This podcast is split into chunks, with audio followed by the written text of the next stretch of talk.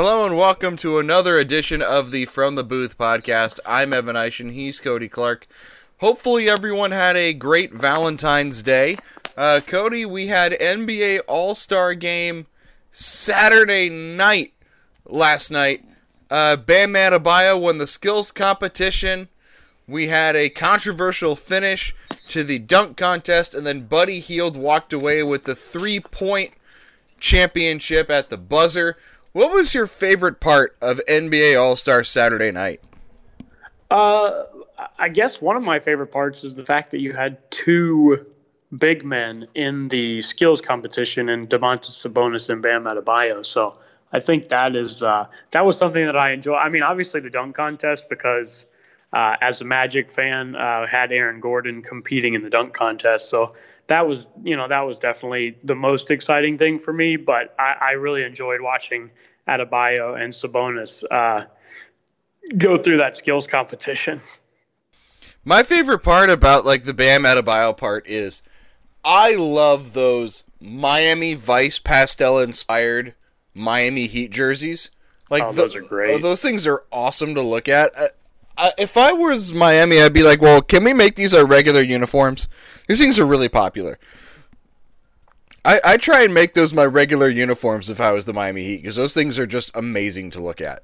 Oh, I mean, I would too. They're awesome. They do, and they have the Vice court, when they change it out and do the Vice-themed court with the jerseys. Oh, it's a great look. It's one of my favorite alternate jerseys in the NBA. What's your second favorite alternate jersey look? Because I'm kind of partial to the Purple Rain Minnesota Timberwolves look.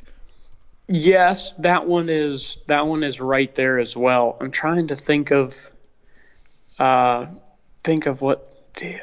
Yeah, that the Minnesota Purple Rain one is. I think the Purple Rain one's probably number one for me, and then Miami is number two. But those two are right there. I mean, it's hard to argue either one of those because they're both really, really good looks. Yeah, Bam Adebayo won the skills competition, which I was sort of surprised about. I thought my guy Gilgeous Alexander was gonna get it because I was rooting for Shay Gilgeous Alexander, but he didn't make it, and I was actually kind of disappointed that my guy didn't win. Yeah, well, it's just crazy that you had two big guys. I mean, the skill of the guys in the league nowadays is ridiculous because, you've got – and granted, you don't have defenders and things in some of these situations, but still, I mean, for big guys to be able to run that course and win that event it's impressive. Yeah, it was also impressive was the NBA dunk contest. Pat Connaughton came out in the Woody Harrelson White Men Can't Jump outfit, which I thought was a really funny, interesting touch. And then we had the Dwight Howard Superman tribute to Kobe Bryant, which I thought was touching. But the thing that has everybody talking was the ending of the NBA dunk contest. Cody, you used to work for the Orlando Magic, so you spent time with Aaron Gordon. Did your boy get robbed? Oh, I think he got robbed for a second time, and now we're never going to see him in the dunk contest again. Look, Derek Jones Jr. has absurd hop. And some absurd hops, and he had some really, really good dunks. But the fact that they basically went to double overtime, and then Aaron Gordon, I saw a tweet. I think it was John Hollinger, and this summed it up really, really well. I thought the world record high jump is almost 8 feet. It's 7'11" and 3/4 or something close to that. And that's done, on a track and spikes, and you've got the high jump bar and everything. Aaron Gordon jumped over a guy that's 7'5", 7'6". He measured, I think, 7'7" in shoes, but let's just say, he jumped over a guy that's 7 feet 6 inches tall. He did it in a pair of basketball shoes with a limited run up, and he grabbed a basketball as he jumped over him and dunked it. I don't understand how that's. I mean, that's got to be the winner. Derek Jones Jr. had some really, really nice dunks, but the fact that Gordon did that on his, I believe, sixth dunk attempt, that's just absurd. Yeah, I especially liked the one where he caught the ball with one hand, did that 360, and then just yammed it. It was Like, this was a pretty exciting dunk contest. And every once in a while, like, a dunk contest comes along where it reminds you of why we have it. But then there are other years where it's like, oh, there's nothing new in the dunk contest anymore. Like, you can't... everything's been done. You can't make it interesting. Well, Derek Jones Jr. and Aaron Gordon made it interesting last night. Oh, they 100% made it interesting. And, yeah, no, you're right. I mean, it's one of those things where, you know, we want to see the... You know, there's so many guys that are so athletic in the league, but we want to see the big-name guys, you know, dunking in the dunk contest. And the fact that you got Gordon again and you had, you know, Dwight Howard and, you know, those are the guys that, you know, the casual fans, I think, want to see in these dunk contests. You know, not to take anything away from the Pat Connaughtons or the Derek Jones Jr.'s or the, you know, the guys that have competed in the past that maybe casual fans aren't as aware of. But I mean, the casual fan wants to see these stars dunking in the dunk contest. And my guy AG got robbed again. But you know, what can you do? He put on a show. They put on a show, and the judges went for Derek Jones Jr. So he took home the crown. Yeah, a controversial finish to the dunk contest. According to one of the judges, it was supposed to be a tie, but someone messed up the scorecards, and Derek Jones won by a point. And people on Twitter were not happy that Aaron Gordon did not win. I thought it was I wanted it to be a co-champion thing, but they don't have two trophies, so I don't know how that was going to work. Somebody had to win, and that somebody just wound up being Derek Jones Jr. On the three-point contest side of things, Buddy Hield took down Devin Booker in the finals. He did it at the buzzer. Damian Lillard had a groin injury earlier in the week, forcing him out of the All-Star game. That meant Devin Booker got to slide in and take his place. Are you disappointed? Okay, two questions. One, what were your thoughts on the three-point contest, specifically the Mountain Dew Ball edition? And two, are you disappointed that we're not going to see Damian Lillard in this year's All-Star game? Yes, I'm really bummed that Dame is hurt and not going to be able to play in the All-Star game. I think he's one of the premier players in the league. He's so fun to watch because he has that similar Steph Curry mindset in the respect that there's really no shot that he's not willing to take. He's willing to take them in big moments. He knocks them down. I think he leads the league in field goal percentage from three on those three-pointers that are 33, 34, 35 feet from the hoop. He pulls up from anywhere and he can knock them down. So he's a really exciting player to watch, and I've always enjoyed watching Lillard play. I think he plays with a chip on his shoulder, and he's one of the premier scorers in the NBA. So definitely bummed that he's not going to be able to get out there. But then, you know, on the flip side, I am excited that Devin Booker got the nod, because I feel like it was time for him to get an All-Star nod. You know, I know that, you know, some of the other guys on some of the other teams were voted in and different things. But, you know, we've had players on bad teams get into the All-Star game, and the fact that Devin Booker had not gotten in, being in that same boat on a bad Suns team, I thought was a little bit of a travesty. So, you know, albeit an injury replacement, but now he makes an All-Star team. I think that's fitting for, you know, what he's done with his game and where he's at in the, you know, in the hierarchy of NBA players. I mean, he's right there in that top 10 to 20 range. I think he's right there in terms of his ability to score the ball. So, you know, bummed that Lillard isn't there. Excited that Booker is, and that three-point contest was a lot of fun to watch. As a guy who, when you play pickup basketball, just runs around and shoots threes as well, that's always one of my more exciting things to watch is the three-point contest. And Booker put up a 26 to set the standard there, and then Hield matched him and then got him by one. I think Hield went 4 for 5 on that final rack, but you know that's really, really difficult for Hield because, you know, Booker throws up a 26, and that is a really solid score. And the fact that Hield had to go, you know, 4 for 5 or better to beat him on that final rack, and he did so. It was pretty cool to see Buddy Hield. You know, Hield is quietly, you know, he's out in Sacramento, but he has quietly become one of the most reliable 3-point shooters in the NBA, and he is really filling it up from three out there in Sacramento. So I think it was good for just, you know, some of the casual fans to get some exposure to him, because, you know, the Phoenix Suns guys, the Kings guy, you know, we don't always necessarily pay attention to a lot of those guys on the West Coast. We just don't hear about them as much. You know, the games are later and that kind of stuff. But Hield has been really, really good since entering the league, particularly at knocking down threes. And so it was pretty cool for casual fans to, you know, if you weren't aware of who Buddy Hield was, to get exposed to what he could do, because he has been a very prolific three-point shooter. And that's one of the things about the NBA All-Star Weekend that I find the most satisfying, is that there are some guys that, because of where they play, you don't really get to see them on TV all that much. And you're sort of introduced or reintroduced to some guys. Like, oh yeah, I remember Buddy Hield when he was at Oklahoma. Okay, this is what he's doing now. You know, having the opportunity to see those guys is part of what makes All-Star Saturday night a really exciting, interesting time, because it's a time for guys to just sort of let loose and just sort of be themselves in these skills competitions. And the night before that, we had the USA versus the World game. Miles Bridges won MVP, and we got to see Zion and Ja Morant be teammates for a little while, and man, that was a lot of fun to watch. Looking at the USA versus the World game, what was your favorite part of that?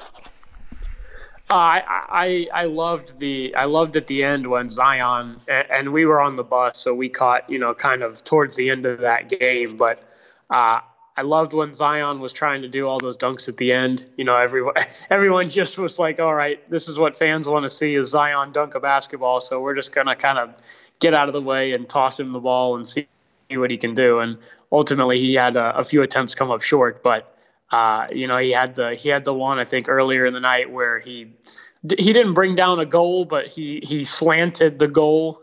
He kind of knocked it off his hinge, I guess, so to speak. But you know, Zion's performance, you know, I think Ja Morant, those two guys are just so exciting to watch, that, you know, it was really cool to see them going after it and them taking care of business and playing, because, you know, we didn't get a lot of Zion in the, you know, in the regular season because he was out. And so we have gotten the exposure to Ja Morant. Morant has his team in the playoffs right now, in the eighth seed in the West. And so we've seen what Ja Morant has, but we just haven't seen as much of what Zion has, because he's coming back from the injury. And so that's, you know, it's fun to see Zion getting back to himself. You know, I think he scored 31 the other night. He's, I think, hitting his stride after coming back from his injury. So fun to watch both of those guys. I thought Brendan Clark was fun to watch.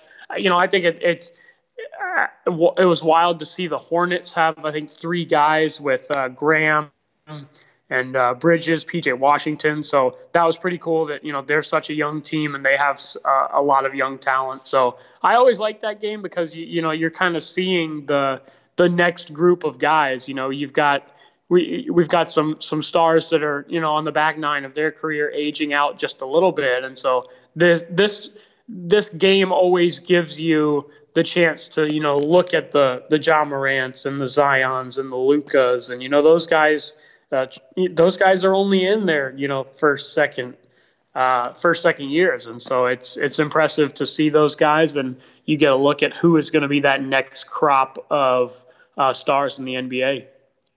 And if that USA versus the World game gives us any indication, then the NBA is in tremendous hands going into the 2020s with guys like Trae Young, Ja Morant, Zion. You know, the NBA looks to be in great hands if those guys continue on the trajectory that they are on right now. One final basketball thing before we get into the Houston Astros stuff and get your thoughts on the XFL. I don't know if this is an unreasonable opinion, but I'm just going to say it out loud, and I'm just going to take however you react to it. I think Giannis is the best player in the NBA right now. Is that wrong of me to think that Giannis is the best player? No, I don't think so. I mean, his athleticism, his ability to get downhill, get to the rim, he is improving that outside shot. I mean, he is really, really, really difficult to handle. You know, I think when you get in a playoff situation, Milwaukee doesn't have a ton of guys that really scare you. So teams will really gear up for Giannis. They will really, you know, throw the book at him in terms of defensively, be physical with him. But no, I mean, what Giannis can do, his ability to finish inside, his length, his athleticism. You know, he can bring the ball up the floor. He's, like I said, he's improving from shooting from long range. So no, you know, I don't think that's wrong. I mean, what LeBron is doing is still ridiculous. He still gets the nod for me just because of his ability to continue to evolve himself, passing the ball, his assists at an absurd clip this year. I still give the edge to LeBron, but it is absolutely not, you know, wrong or anything to say Giannis is there because, I mean, he's the reigning MVP. He's got a chance to win it again, and his skill set has Milwaukee set up to be the #1 seed in the Eastern Conference. Speaking of MVP, the All-Star Game MVP was renamed the Kobe Bryant MVP Award, which I thought was an awesome touch. Adam Silver, during his media availability, showed the new trophy and explained why they were naming it after Kobe. And also, Giannis is the favorite to be All-Star Game MVP tonight. He is at plus 450. The odds are plus 450, Giannis to be MVP. LeBron is plus 500. Anthony Davis is plus 550. And everybody else is 10-1 or worse, with the longest odds at 100-1 being Domantas Sabonis to be MVP of the All-Star Game, which is Team LeBron versus Team Giannis, and that is going on tonight at 7 o'clock Central Time. Remember, it's not the usual All-Star Game where they play full 4 quarters.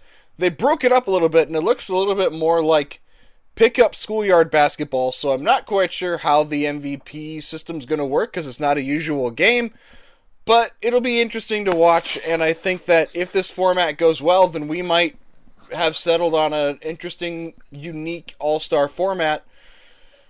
I hope that this all-star game format goes well. I don't know how they're going to do the MVP for it, but, you know, I'm just being hopeful. Yeah, no, I think it'll go well. You know, I think anytime you're one doing the stuff for charity, and you talked about the Kobe Bryant MVP award for the All-Star Game. I think it's going to go well. I think it's more. I kind of like it just because I think it's a little not competitive's not the right word, but you have these games, these mini games instead of this one running. 192 to 187, you're going to get that same action. You're going to get that same highlight stuff, but you're just going to get it in little mini games for 1 quarter at a time. So I kind of like the format. I guess we'll see how it pans out. The 2020 NBA All-Star Game, Team LeBron versus Team Giannis. That's at 7 o'clock Central Time tonight. Cody, last week was week 1 of the XFL, and then we had a couple of games on Saturday. The DC Defenders shut out the New York Guardians 27-0, and the Seattle Dragons had 30,000 at their home opener at CenturyLink in Seattle. They beat the Tampa Bay Vipers 17-9. Now that we're halfway through the second week of the XFL, what do you like? What do you don't like? And what would you say are your feelings towards the second incarnation of the XFL? I love what the XFL is doing. My favorite thing is the different rules, the kickoffs and your ability to score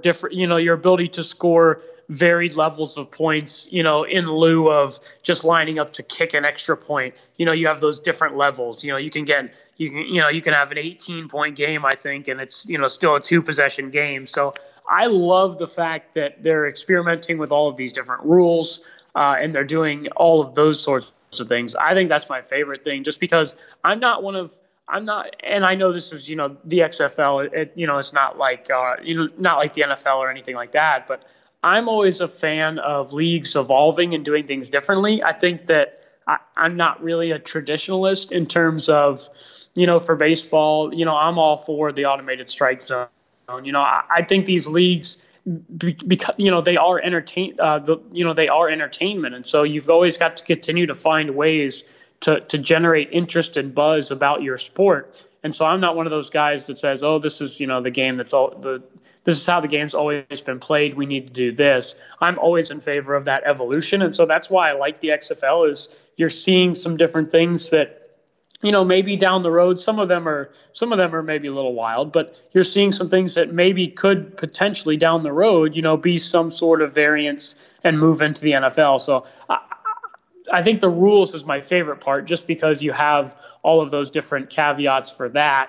The play of Cardale Jones, I think, has been a lot of fun to watch. He has showed why, you know, he'd won that starting job at Ohio State and put up those great numbers for the Buckeyes. You know, he's playing well enough that, you know, he could get, you know, he might get a look as a backup, you know, in the NFL. And I think for the XFL, that's, you know, that's what you want. You want some of these guys, you know, you want good quarterback play, and you want some of these guys to be able to get a look at either getting into the NFL for the first time, getting back into the NFL if they've been there, you know, previously, and then trying to work their way back to the National Football League. So I think that's what you want. You want to see these guys play well, and you want to see a lot of them have a chance to jump to the NFL. I think that's what the league wants. And so to see a lot of guys playing well early, particularly Cardale Jones, who has been really, really fun to watch,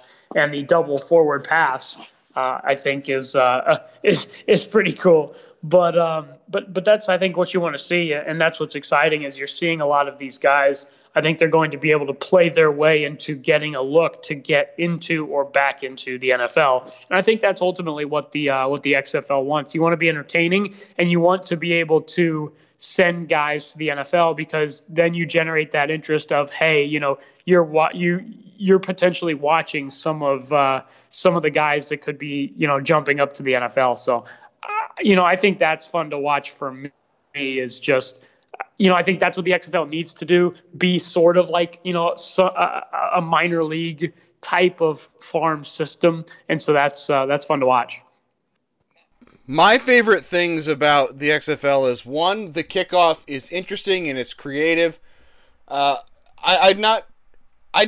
first I thought, like, okay, this looks kind of weird. But then the more I think about it, I'm like, you know, it's actually a really good idea.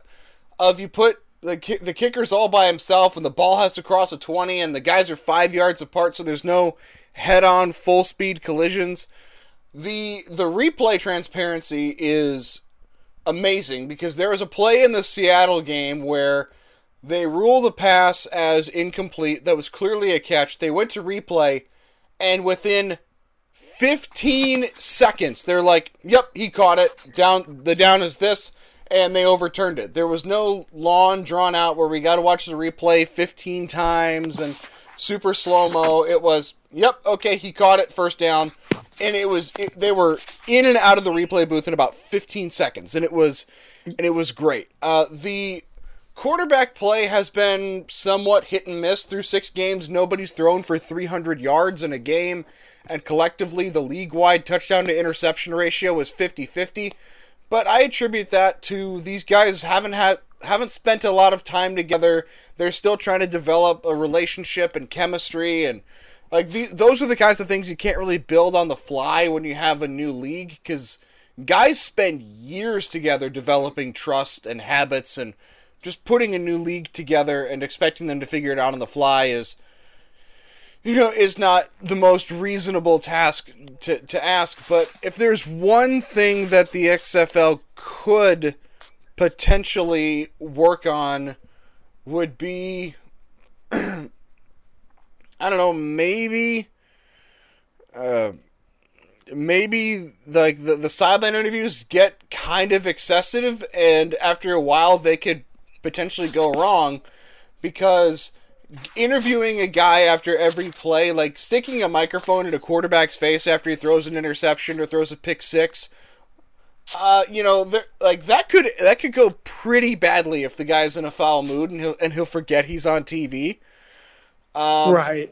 You know, I think that's like the one thing is they could clean up is that the sideline interviews feel somewhat excessive, but the access is fun to watch, and you know it's a good start. I didn't come into it expecting to see elite, high-quality NFL play. I treated this like I'm watching like an FCS or a D2 college game. Like I'm watching, to give you an example, it's like I'm watching North Dakota play North Dakota State on ESPN+, like the FCS championship. I think if you walked into the XFL expecting to see, you know, a 49ers, Saints, high-scoring type of game, you were bound to be disappointed. You kind of needed to come in with tempered expectations and realize that it's going to look a little sloppy at first because these guys are still developing chemistry, but I think towards the end of the year it's going to get a lot sharper and a lot more crisp. Yeah, no, I totally agree. You know, it's tough to build that chemistry on the fly. You see, you know, quarterbacks and with teams in the NFL, you know, they've been there for an entire career. Or Drew Brees, you know, you look at Peyton Manning, you know, Tom Brady. Those guys develop timing and mastery of the offense over the course of that time that, you know, they anticipate what their other guys are doing and can, you know, they throw the ball before they even get out of breaks and those sorts of things. So I totally agree that I think we'll continue to see the quality of play increase just as these guys get, you know, time under their belt and get, you know, playing time and play together. That's definitely something that is a good point. I think that you bring up is just because it's so tough to, all right, here's a collection of guys, you know, you haven't really played together. You know, maybe you haven't, you know, been playing a lot of consistent football. So now it's time to, you know, here you're a team and, you know, we play on Sunday. So it's just like, you know, it's not quite like that. They have time to practice and different things, but at the same time, it's tough to build that chemistry. So I do think that there's a lot of good building blocks. And I think that, you know, there's a lot of room to grow as these teams continue to play games and get used to it. I 100% agree with you. I really enjoyed the transparency, but the sideline interviews are a bit much for me, just from what I've seen.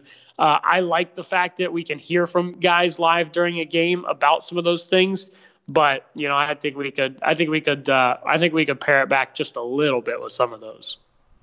Especially when it comes to like the Matt McGloin stuff where we got to listen to his frustration and listen to him getting benched in real time. Man, that was brutal. Yeah, no, that's tough because normally, you know, that's a process that we're not privy to. And so, you know, it was a little bit jarring to see, to be able to be let in on that process. But, you know, I ultimately think it's a good thing. I just think they need to, you know, kind of pick their spots and figure out where exactly some of that stuff fits best. But I do like the access, like you were talking about. Yeah, it's when you're a brand new startup league like that, you sort of need to grab everybody's attention, and this is a good way to do it. Like the kickoff generated buzz, you got good TV ratings. Seattle had a fantastic turnout for the Dragons game. You know, I think. I'm hopeful that the XFL is going to work, but the one question is beyond do they survive to year two, but what happens in year two when guys put tape out, and let's say Cardale Jones, let's say DC wins the title, Cardale Jones is league MVP, and then next year he's like, you know, I'm going to go back to the NFL, and for example, I'm going to go stay local and be Dwayne Haskins' backup for the Washington Redskins. So what happens then where the XFL is going to have to replace their reigning MVP and one of their biggest stars? Because if the XFL is going to be a developmental league where guys are trying to get to the NFL, you're not going to be able to really hang on to your, you know, your marketable, transformative stars. And that's going to be the biggest hurdle for the league beyond can they survive to year number two? Yeah, no, I agree. I think that's a good point. You know, the goal is for some of that to happen because you want guys to come play in the league and be able to have that chance to move up. I think that helps your league as sort of that farm system. But at the same time, you know, we talk about it all the time in the NFL, you know, the quarterback play and the level of quarterback play is so important in the NFL. You know, if you have your franchise quarterback, you can compete. If you're in between, you don't have that guy, you're not really relevant. And so, you know, how does the XFL go about continuing to keep the level of play at that position at a high level, especially as you mentioned, maybe Cardale Jones gets hot. You know, he earns a job in the NFL, whether it be a starter or a backup position, because, you know, he plays well. You know, who are you going to go get? Do you explore trying to bring in college players? You know, are you able to offer them, you know, financial incentives instead of them staying in college to come out and play in the XFL? So I think it's going to be interesting. I think the league is definitely going to survive, and I think it's going to be interesting to see how it evolves, because there's a lot of different nuances and things there that I think are going to be interesting to see how it plays out in terms of are they willing to, and are they able to potentially draw some top college players? You know, are the players getting are a percentage of the players getting a chance to move up and play in the NFL? Is the NFL, you know, looking at that league in terms of a viable option to get players? So I think the league has done well, and I think it will stick around for a little bit. But it will be interesting to see how some of this pans out, because those things will ultimately affect the long-term viability, I think, of the XFL. And just for Vince McMahon, well, one, he's poured hundreds of millions of dollars of capital into this, so he is all in. So they're not going to be like the AAF where they just ran out of money and couldn't pay their bills. But also, Vince McMahon needed a great XFL week, because his primary business, WWE, had a rough week. Right before their Q4 earnings call, the WWE let go of two top executives, and they missed almost all of their projected revenue forecasts outside of like the TV deals that they signed in the fall. Their stock price went down about 30+%. Like, their stock price plummeted. Like, it was like they needed, like, he needed the XFL to have a good weekend. So, like, Vince McMahon had to be feeling pretty good after he watched, you know, the WWE stock go down and having to field calls from investors saying, "Hey, we missed a lot of projected revenue targets. What's going on here?" Yeah, no, that's interesting. You bring that up. You know, I don't. That's not. I don't follow the WWE very much, but it is good to see that the XFL is continuing to evolve, because a 30% loss of your stock price is not a good thing.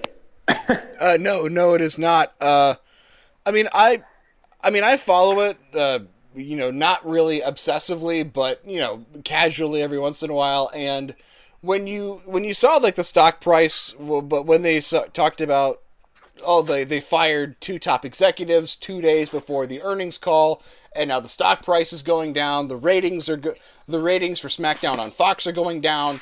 Like, things in McMahon's primary business were not going well, so he needed the positive buzz that the XFL got for opening week after what seemed to be a rough week with his primary business. Moving on to the NFL, where we are ready for the NFL scouting combine. And is there a team or a player that you are the most excited to figure out what they're gonna do draft wise for the NFL scouting combine? I think Justin Herbert is a really, really interesting player for me, because I thought he had a great Rose Bowl showing, and I think that helped him. But he's one of those guys, you know, he's not a big flamboyant guy. He's not much of a talker. He's more of a silent type, but I think he's got a lot of talent. He can use his legs. I think he's got a big arm as well. I think there's accuracy there. You know, how does he perform? Because, you know, we look at some of these other guys, you know, that we know the buzz is there with the Trevor Lawrence. Everyone thinks he's going to be, you know, a can't miss guy when he comes out next year. I think Justin Herbert can be in that same vein of guys. And so I'm really curious to see how he does and how he performs. Because I think it was, a few weeks ago, there were a lot of positive reports about him out of like the Senior Bowl or the Under Armour game, whichever one of those, I can't remember what they were talking about, but there's been a lot of positives about him. He ended the year on a good note. I think he has all the physical tools, the size and that sort of thing. I'm very curious to see what NFL teams think of him because, Tua Tagovailoa, all those guys, Joe Burrow, those guys that are presumably going to be top five guys. I think Justin Herbert is right there in that class and could potentially be the best quarterback to come out of this group of guys that we're seeing come out this year. So he, for me, is really one of the most interesting guys because for some of the negatives out there about him, I think the physical tools are there. And I think if you put him in the right system with the right head coach, he could really, really take off. I think he could. The most logical landing spot for him is I see a lot of Justin Herbert to the Chargers buzz because the Chargers are moving on from Phillip Rivers. They're picking at number 6, so they're almost certainly going to miss out on Tua and Joe Burrow. So now it's between do they like Herbert or the guy that I'm interested in watching is Jake Fromm. Jake Fromm made it to a college football playoff championship game while he was at Georgia. Of course, they lost to Alabama. I'm interested to see what people think of Jake Fromm. He's 6'2", 220, was a starting quarterback at Georgia, good enough where guys like Jacob Eason and Justin Fields had to transfer out because they couldn't beat out Jake Fromm. I'm interested to see what happens with him and where does he go. I think he could go as early as Carolina taking him because if Carolina strikes out in free agency and they need to replace Cam Newton, I can see them doing something like taking Jake Fromm with their first round pick. So he's going to be a guy that I'm watching. I'm not expecting Fromm to be like the greatest thing ever, like. Nobody looks at him and thinks that this guy is going to be the next Patrick Mahomes, but I think he could be a serviceable NFL guy. He's not going to blow you away physically, but I'm interested to see what happens with Fromm, and are people high on him, or are they just going to say, he was at Georgia, he had a lot of talent around him, but there's not a lot there from an arm strength. Yeah, no, that's fair. I'm interested in him as well because I think he has something really working in his favor is his accuracy and his ability to put the football in tight windows. I think his accuracy is something that teams will latch on to. And so you're right, not the biggest guy in the world, not the biggest arm, but I think a good leader and an accurate quarterback. And, we when we look at guys coming into the NFL, what often translates, obviously you want guys that have the size and the intangibles and all that stuff, but what translates, if you're an accurate quarterback, if you're a very accurate quarterback in college, you are going to move into the NFL and, you might slip a little bit because the pace of the game is faster, the athletes are better, but ultimately that accuracy oftentimes carries over. If you're a 50% passer in college football, you're not all of a sudden going to make the jump to a 70% guy or even maybe like a 65, 66% guy. That takes a ton of work. But when you're already a 60% passer, that's something I think that'll translate. And so he is another guy that's interesting because,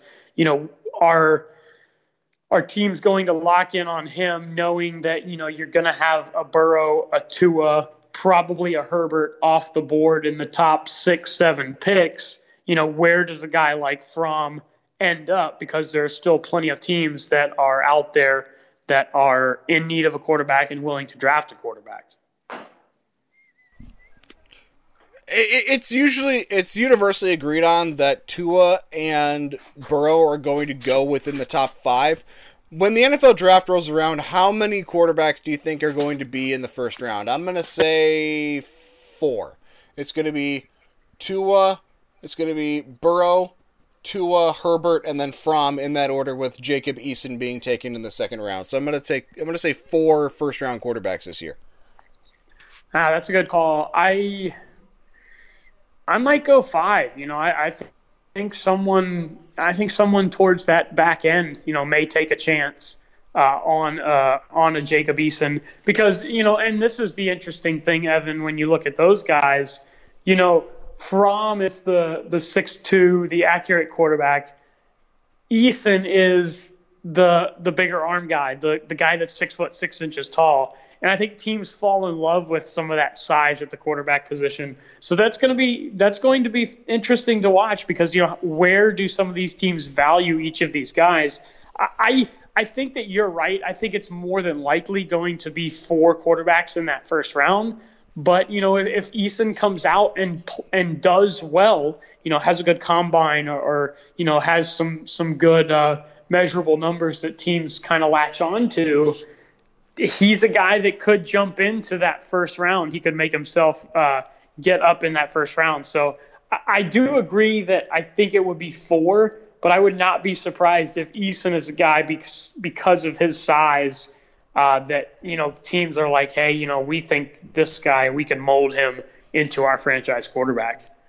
I can see if he has a tremendous pro day or a great combine, somebody's going to look at Jacob Eason and be like, whoa, like this guy's got something. And I think that we can turn, I mean, he you know, physically he's 6'6", 225. You know, he looks like what an NFL quarterback is, quote unquote, supposed to look like traditionally. And I think all it takes is one team to look at him and say, I really like this guy, and I think that we can do something with him, and then he might get taken in like the late teens or something. You know, keep your eye on the Las Vegas Raiders. They've got 2 first-round picks. You know, they might like what they see in a Jacob Eason and then take him in the first round. One last topic before we go, and it is the controversy that will not die, and that is the Houston Astros sign-stealing scandal. The Astros owner Jim Crane came out, kind of apologized, and then he said, and the one thing that made everyone's ears perk up is that he said that he doesn't believe it impacted the game. They asked him about it, and then 2 minutes later he said, I never said that it didn't impact the game. Cody Bellinger said that Jose Altuve is a cheat and stole the 2017 MVP award from Aaron Judge, and that they, quote, everybody knows they stole a ring from us. Dusty Baker is enlisting the help of Major League Baseball, hopefully trying to, you know, prevent, you know, retaliatory measures against the Houston Astros. I mean, you know, and on the other side of the globe, I'm not privy to soccer, so I don't really understand what this means, but Manchester City was fined 30 million euros and banned from the Champions League for 2 years over financial fair play rules. I'm not sure what that means, but you see one league where guys are openly challenging the commissioner and, you know, calling out the Houston Astros, while over in European soccer, the hammer just got dropped on Manchester City. But my question, Cody, is what do these guys want? Like, what exactly is the end game for these guys calling out Manfred and calling out the Astros? Because they're not stripping the title. They're not giving the rings and the World Series trophy back. It happened. They've made their decision. I don't understand what the end game is here, other than to just pile on the Astros. Yeah, I agree with you, because you're not going to see, I mean, if those things were going to happen, you point out, they already would have happened. So they're not, you know, they're not vacating the title. You know, they're not. And when they do those things, I think we've talked about it before. They didn't give, you know, when they vacated USC's title because of Reggie Bush, you know, they didn't just like pass that down to the next guy. Like, that's not how it works. And so, you know, they would have already done that if they were going to do that. So we're not going to see that happen. With this whole thing, for me, you know, and it continues to have legs. It's going to continue to have legs because, you know, you've got spring training opening and these teams getting back into the swing of it and beginning to start the season. But for me, I just get hung up on the fact that you really didn't have – I mean, this ultimately costs – it cost A.J. Hinch's job. We'll see if it keeps him out of baseball. I do think he'll be able to get back into baseball, but it's going to take a little while. So it costs him his job. It costs the general manager his job. And, those are guys that drafted some of these players that were involved in this scandal. Those are guys that invested a lot of time in developing a lot of this young talent that is accused of cheating with the Houston Astros. And we really didn't see, especially right away, a lot of these guys come out and apologize. I mean, the evidence shows that this was going on. This was happening. Like, the guys were cheating. And the fact that, nobody really came out and said, hey, look, we messed up. We cost a couple of guys, their jobs. I think MLB gave the players immunity because they wanted to know what was going on. The least they could do is, come out and say, hey, this was wrong. We messed up. Our coach got fired, our GM got fired, we feel awful for that. But, it's kind of been a half-hearted apology, we're sorry, we didn't try to do anything wrong, all of this stuff. Look, they cost Hinch's job. You cost some other guys their jobs in the organization.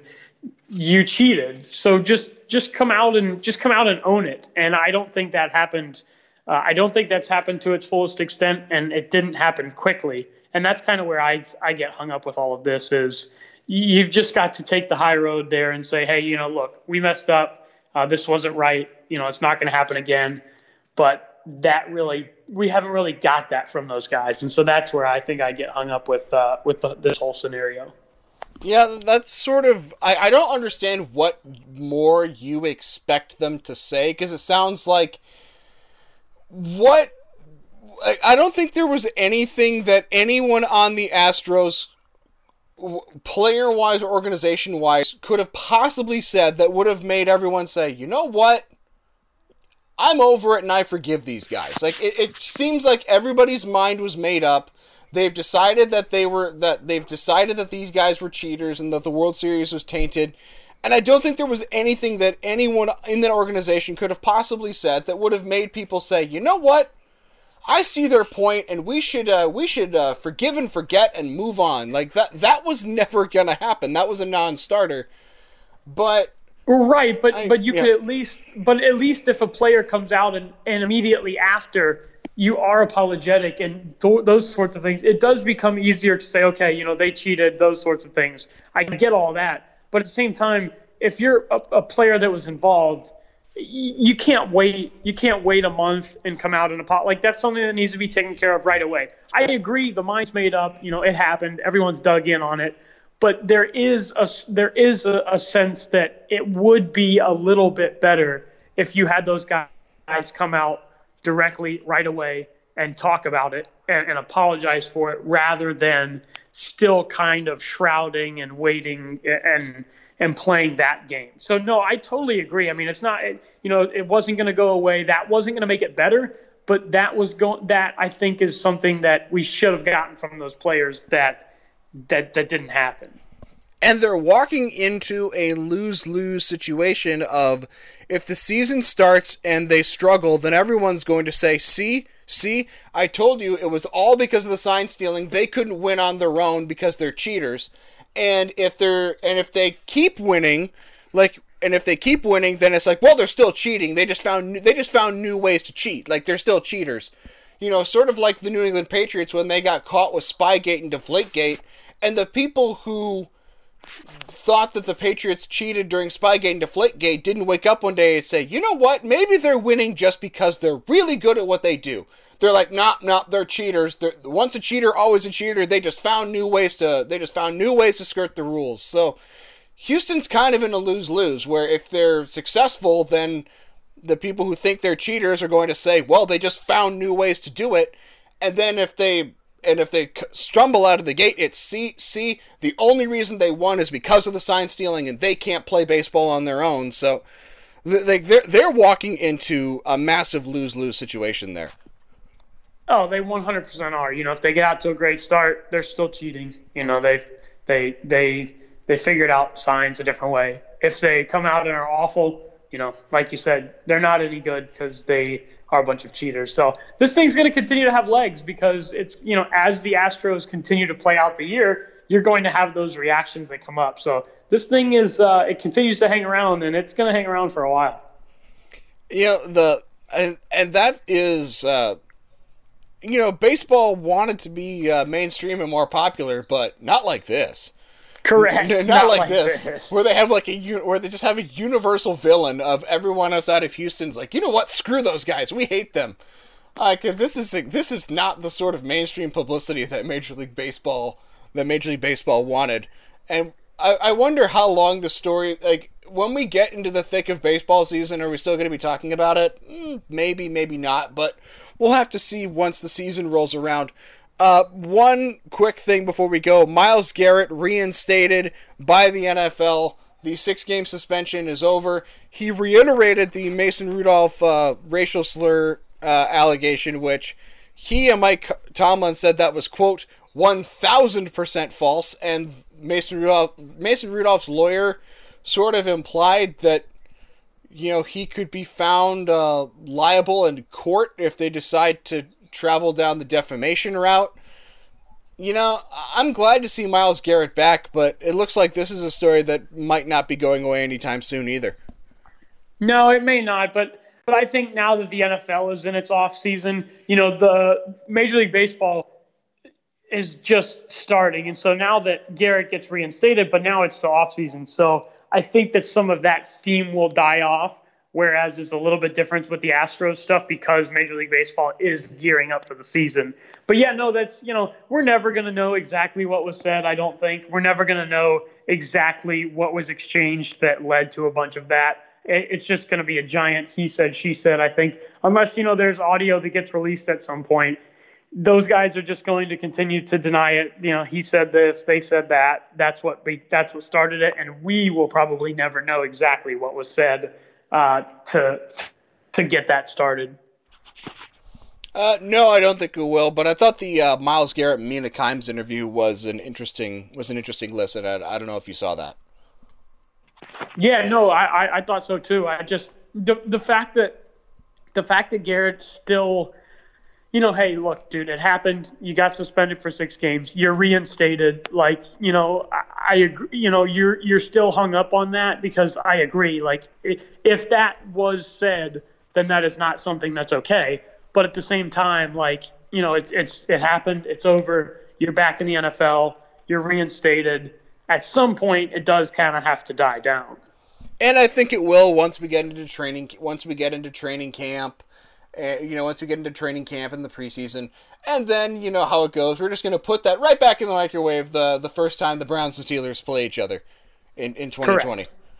Will Mason Rudolph be the quarterback? Probably not. Like, we don't know what the status of Big Ben is, but if Mason Rudolph is still the quarterback of the Pittsburgh Steelers, the next time the Browns and the Steelers meet up, it's going to be an interesting day in the NFL when that happens. Cody, you know, hopefully you enjoyed your Valentine's Day weekend, and also congratulations to your Delta State baseball team for picking up the win yesterday. Yeah, split a doubleheader to open up conference play. So I'll try to finish out get the series win today, and hopefully continue to keep that momentum rolling forward. Should be good. Yep, Delta State baseball in Mississippi. We absolutely could not be playing baseball in Iowa because it is snowing right now. I am watching the snow hit the ground from my window. So any hopes of playing baseball right now, we would need to be in a dome because there is no way it would be happening today. Cody Clark, thank you for joining us on another edition of the From the Booth podcast. Thank you to Tony Wynn for the podcast artwork, and thank you to all of you who like and subscribe on iTunes, Stitcher, Spotify, and wherever else you get your podcast. Cody, is there anything that you'd like to say before we go? No, I don't think so. Just you know, reach out and get us on those platforms. You know, Apple Podcasts, Spotify. You can get us on iHeart. You can get us on TuneIn. You know, wherever you get your podcasts, wherever you consume your content, we're there. So we appreciate the viewership. You know, if you enjoy what we're doing, make sure you subscribe, make sure you rate it, and make sure you tell someone to give us a listen.